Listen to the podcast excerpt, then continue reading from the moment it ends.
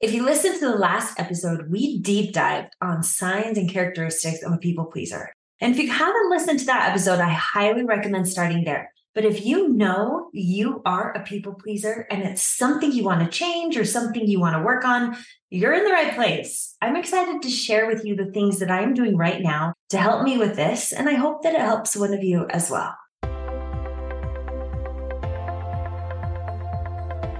Are you ready to make a change in your life but not sure where to start? Welcome to Moms on the Rise, where we believe that as moms and as women, we can choose to create a life we love. I'm Camille Beckstrand, a mindset coach and fellow mom on this journey of rising up in all areas of our lives. So join me and let's rise together. Welcome back to Moms on the Rise. We're going to continue this discussion on people pleasing. And so, as I mentioned in the last episode, there's nothing wrong with being nice or being kind to someone. In fact, I really believe that the world could use more nice people, and there are some really good qualities in people pleasers. But here's what I've learned you can still be a kind and thoughtful person without giving up your own happiness and your own well being and your own mental health there is a way to show up for others and still show up for yourself before it causes you to break or causes you to completely burn out. And so we are going to spend the next few episodes just kind of talking about this idea of how to stop being a people pleaser and how to start doing that work on yourself. And so, something that I firmly believe and something that I'm going to focus on for these next few episodes, just be trying to help you understand that you have to take care of yourself before you can take care of everyone else. And many times people pleasers skip that step. And that's what leads them to harder situations down the road. And I don't even know why I'm saying them because it's me. That's what leads me to harder situations down the road. This is something that I have struggled with for a long time. And I have found that I was taking care of everyone else and their needs and their thoughts. And before I was taking care of me. So today, our topic of focus is going to be about being true to you and your values. And this is one of the ways that will help you to stop being a people pleaser. And so we talked about this a little bit in the last episode that so many times it's just easier to go with the flow. Or when we are put on the spot and we're asked to do something, it's just easier to say, sure, I'll do it even if it makes us feel uncomfortable, or even if we don't have the capacity to take it on, or even if we don't want to do it. And so I want you to just think about this idea of being true to you and what it is that you need and what it is that you want. And I promise you, as a people pleaser, this will be tricky because a lot of times we don't know what we want because we just go with what everybody else wants to keep the peace. And many times we'll say, I find myself saying this all the time I'm good with whatever, like it's fine, whatever you want to do. And sometimes that's okay. That's really agreeable, right? What about those times where you know what you want, but you just don't say it? I think that in order to be true to yourself, you have to define what it is that you want what it is that's important to you, what your core values are. And I'm not meaning like, what are your friends' core values? What are your company's core values? What are your church's core values? No, what are your core values? And so, why is it so important to know what it is that you value, what it is that is a priority to you? And this is what I know understanding what truly matters to you can provide a compass when it comes to decision making. And it just makes it that much easier to say no to things that don't align with those values. So here are some ideas of what these values could look like. Maybe one of the values you have is about your family, both your immediate and your extended family. Another one could be your personal health and well being, because you have to take care of you. And that's what so many episodes of this podcast are about because that's the foundation of so many different things. Another one could be your work life balance and knowing what that means to you. Another one is your social life and relationships, maybe outside of your family. Another value could be your inner peace or even your spiritual well being. This could be your connection to God or another higher power, whatever that looks like for you. There are so many things that could be of value in your life, but hopefully, just this little list gives you some ideas. Now, it's one thing to tell you what these values could be, but I am all about the real life application. I want to break down what these values could look like in different situations you might deal with as a person, as a people pleaser, as a mom, all of the above. Okay, so let's dive in. So, the first example would be the value of family or maybe family connection. And so, here's the scenario I have a really good friend who is completely stressed out. She is a mom of four, like me. She's a wife. She also has a part time job. And then her husband travels a lot for his job. So she is alone a lot of times. She has a lot on her plate. But here's the thing she often agrees to host these big family gatherings with all her extended family, even if she's feeling overwhelmed with other things going on and with her kids and her job. And these gatherings were causing her so much stress. It seemed like a really good thing to gather together as a family and spend that time together with all her extended family, with her siblings and her parents and cousins and aunts and uncles. And but the thing was, they were happening so often. And these gatherings were taking a huge toll on my friend. And so, what did she really value when it came to family? And as we talked through this, she realized that the reason she always said yes, the reason she was hosting these family gatherings is because her goal was to foster strong family connections. That was what she valued were those connections. And so is there another way to make a connection without a big gathering? Definitely. And those were some of the things that we talked through. And so here's what changed. Knowing that what it was she valued was those strong family connection, she really started to prioritize quality time with just her immediate family, with just her kids and her spouse. And she was finding different ways to connect as a little family that just aligned better with her energy levels and her schedule instead of always hosting these big gatherings that she felt like she had to host in order for her and her kids and her family to make connections. Now, those big gatherings still happen in her family, but she just doesn't feel the pressure to always host or to even always attend because what she values most is the connection with her kids and her spouse. Her immediate family, she realized something that she valued more than even her extended family. And that became her focus. So, do you see how that worked? Like knowing what she truly valued made it easier to make decisions. It made it easier for her to say no, even though it was still hard. But she knew the driving force, what it was she really wanted behind that decision. And yeah, it was really uncomfortable in the moment. And it was really uncomfortable the first few times she said no. But the relief that she felt after not having to plan a huge gathering, it was huge. Her stress went down so much. So let me share another one. Okay, so this could be an example of the value of personal health or well being.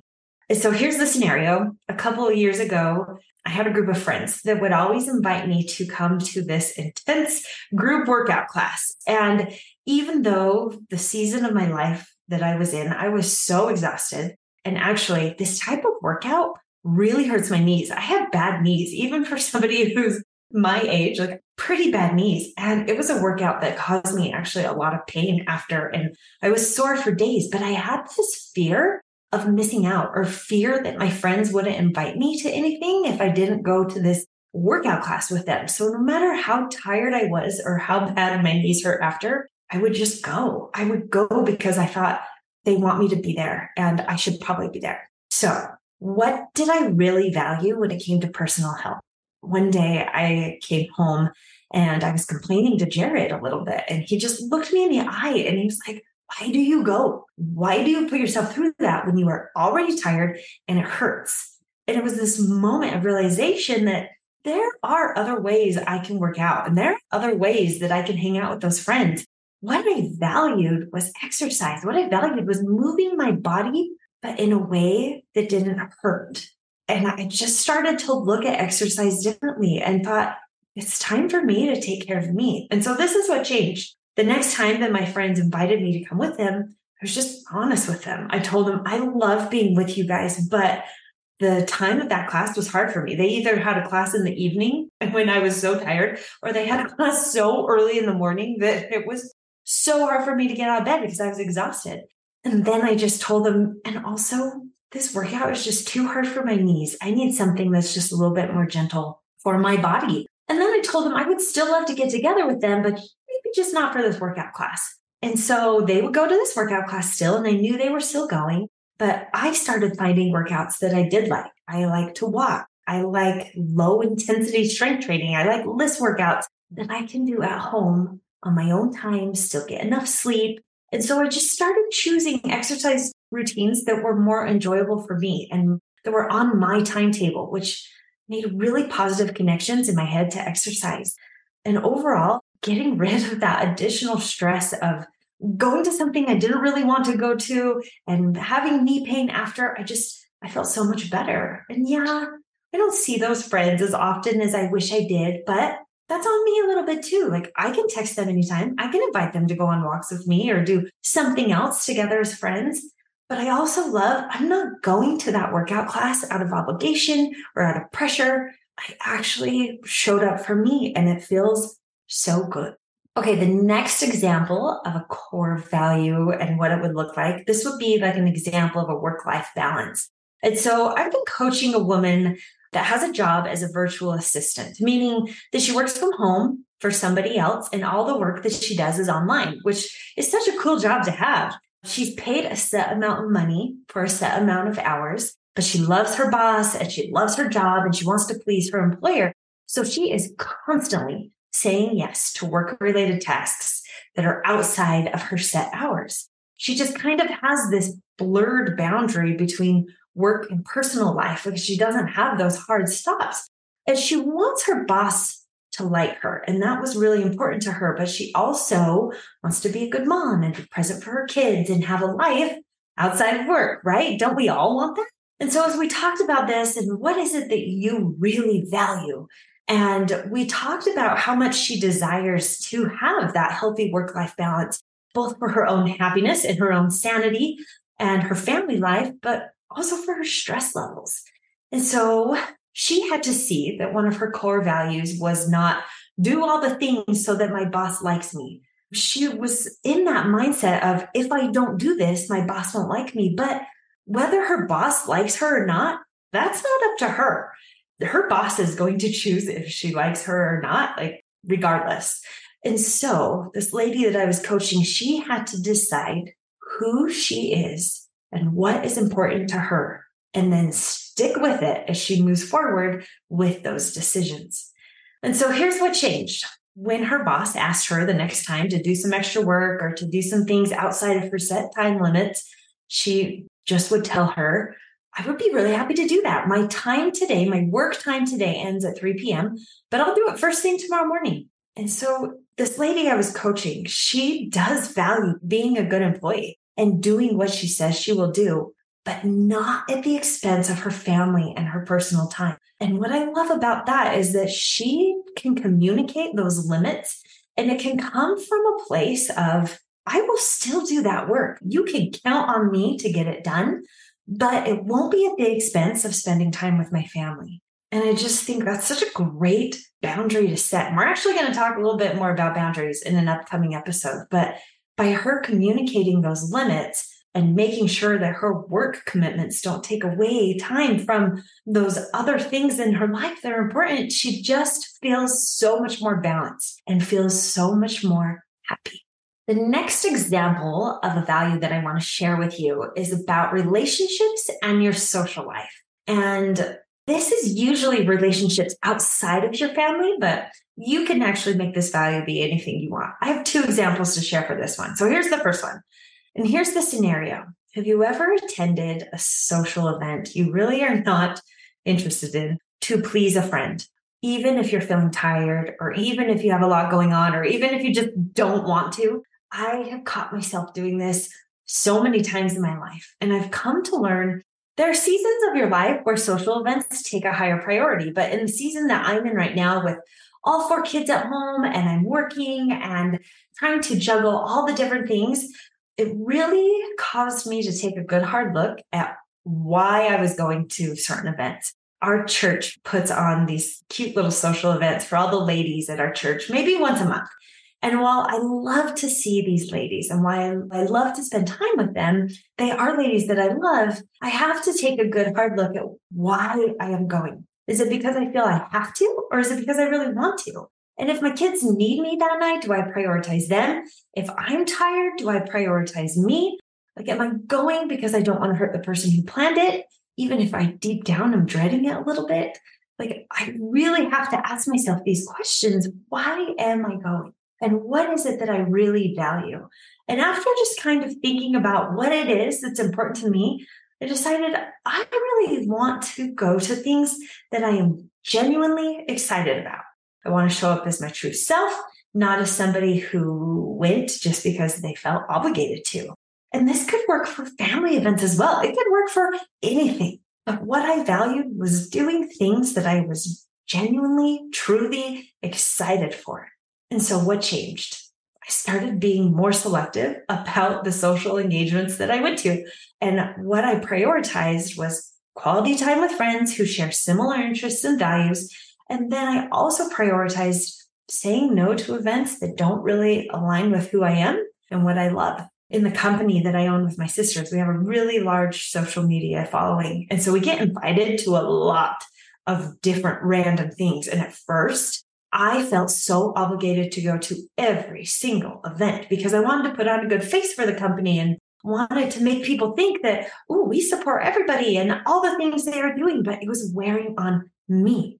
I was trying so hard to show up for everybody else and to make them think that our company is so supportive, but it made me tired and it made me miss time with my family and it made me miss time with things that were priority to me like sleep and rest and eating dinner with my family and it just wasn't a good thing. So now i'm crazy selective about what i go to because my time is so valuable and so is my energy. My next example for relationships and social life this one is for social media. And I used to share everything about my kids and their milestones and happenings going on in my life on social media. And I remember I had posted a picture of where my family was moving. I didn't share an address. I just took a picture of the lot and you could kind of see like the background behind it. And this was almost nine years ago. I haven't moved in a really long time. But I remember I had just posted that picture a day or two earlier, and then I was grocery shopping. And this woman came up to me at the grocery store and just started talking to me about where I was moving to. And I did not know this woman at all. I had no idea who she was. I had never met her before, but she knew all these things going on about me. She knew exactly where I was moving to because of the background. And she was so excited for me and my family because it was kind of close to her. And it was creepy to me. And I just remember thinking, I know nothing about this woman, and she knows so much about me. And I had some other experiences on social media that kind of made me pause and realize that I was working so hard on building my social media presence that I was missing real life relationships in my everyday life. And so if you were to follow me today on social media, you would see I don't actually post anything.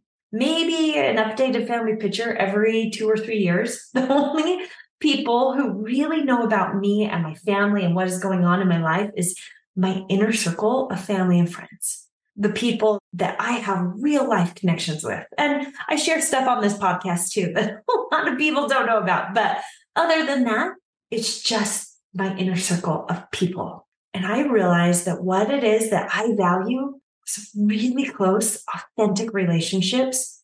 And social media was taking that from me. So I changed how I connected with people. I went from going to social media all the time to share all the things to not using it. And it changed everything because it feels so true to me and what I value. And I know it doesn't look this way for everybody. I know that social media has worked the opposite for some people, that it's given them the relationships that they're seeking for. And that's the whole purpose of this podcast is to help you realize and see what it is that you value is you have to figure out what it is that's important to you and be true to that. Okay, the last example that I want to share with you of value is the value of like inner peace and spirituality. And so here's the situation. Over the past few years, I, and I've shared this before, I've been trying to find ways to connect with God in a way that makes sense to me, in ways that work for me. I have always heard that I should be reading my scriptures every day and studying the word every day But there have been seasons in my life where that is really hard. And I know that as moms, you guys can relate to this. I would put a lot of stress on myself to do it perfectly. I felt like if I'm going to be a scripture reader, I've got to sit down and study and have my colored pencils out and my journaling pens out. And it just would be this beautiful, peaceful time. And then when it didn't happen like that, because I had a newborn baby and I had toddlers and I was trying to work and I was trying to juggle all the things, when it didn't happen, I would have a lot of shame. And so I'm so happy to say that I'm now in this place where I have found a way that works for me. And what I do is I just read one verse of scripture every single day and I dissect the words and I just keep it close to my heart all day long. And I look up other scriptures that relate to it and I journal what that verse means to me. And I do this just a few minutes every day. It's quick, but it's meaningful to me. And I'm going at a snail's pace through the scriptures. Like I'm not going to finish any book of scripture anytime soon because of how slow I'm going, but I love it because this is what works for me. And so I remember I was sitting at church one day not long ago, and someone from my church challenged all the members of the congregation to read a certain amount of scriptures every day by the end of the year, which was like two months away. It meant basically binging the scriptures and trying to get through it as fast as you could. So I felt like I had to make a decision as to what I was going to do. Now, old Camille would usually be a team player and do it just because that's what everybody else is doing. And she doesn't back down from a challenge. And sometimes reading scriptures like that, like flying through it and binging it all day long and doing it with this timeline, or you could just be taking on any spiritual practice that anybody else is doing. It's great. And it might be exactly what you need at that time. But for me at this time, I had finally found a way that made my scripture study work for me. And that is what I valued. It didn't need to look the same as everyone else.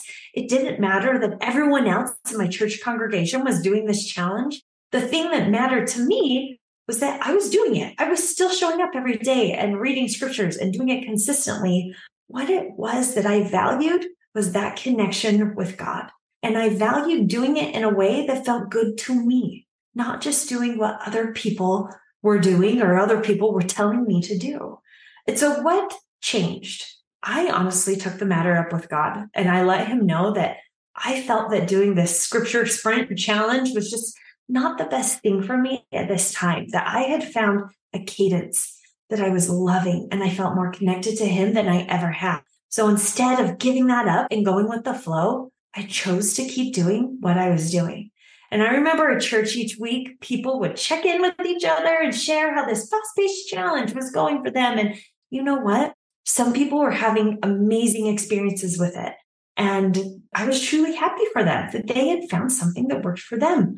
I was so happy for myself and proud of myself for doing what felt right for me at this time it just opened my eyes to how good it can feel when you figure out what it is you really value and then you make your decisions based on those values. I know that we have covered a lot today, and that's why I broke up these people pleasing episodes into a couple different episodes because there's so much here. But I hope that your takeaway for today is all about realizing one of the first steps to stop the people pleasing is that it starts with you. You are the first step and you deciding what it is that you really value and what's important to you.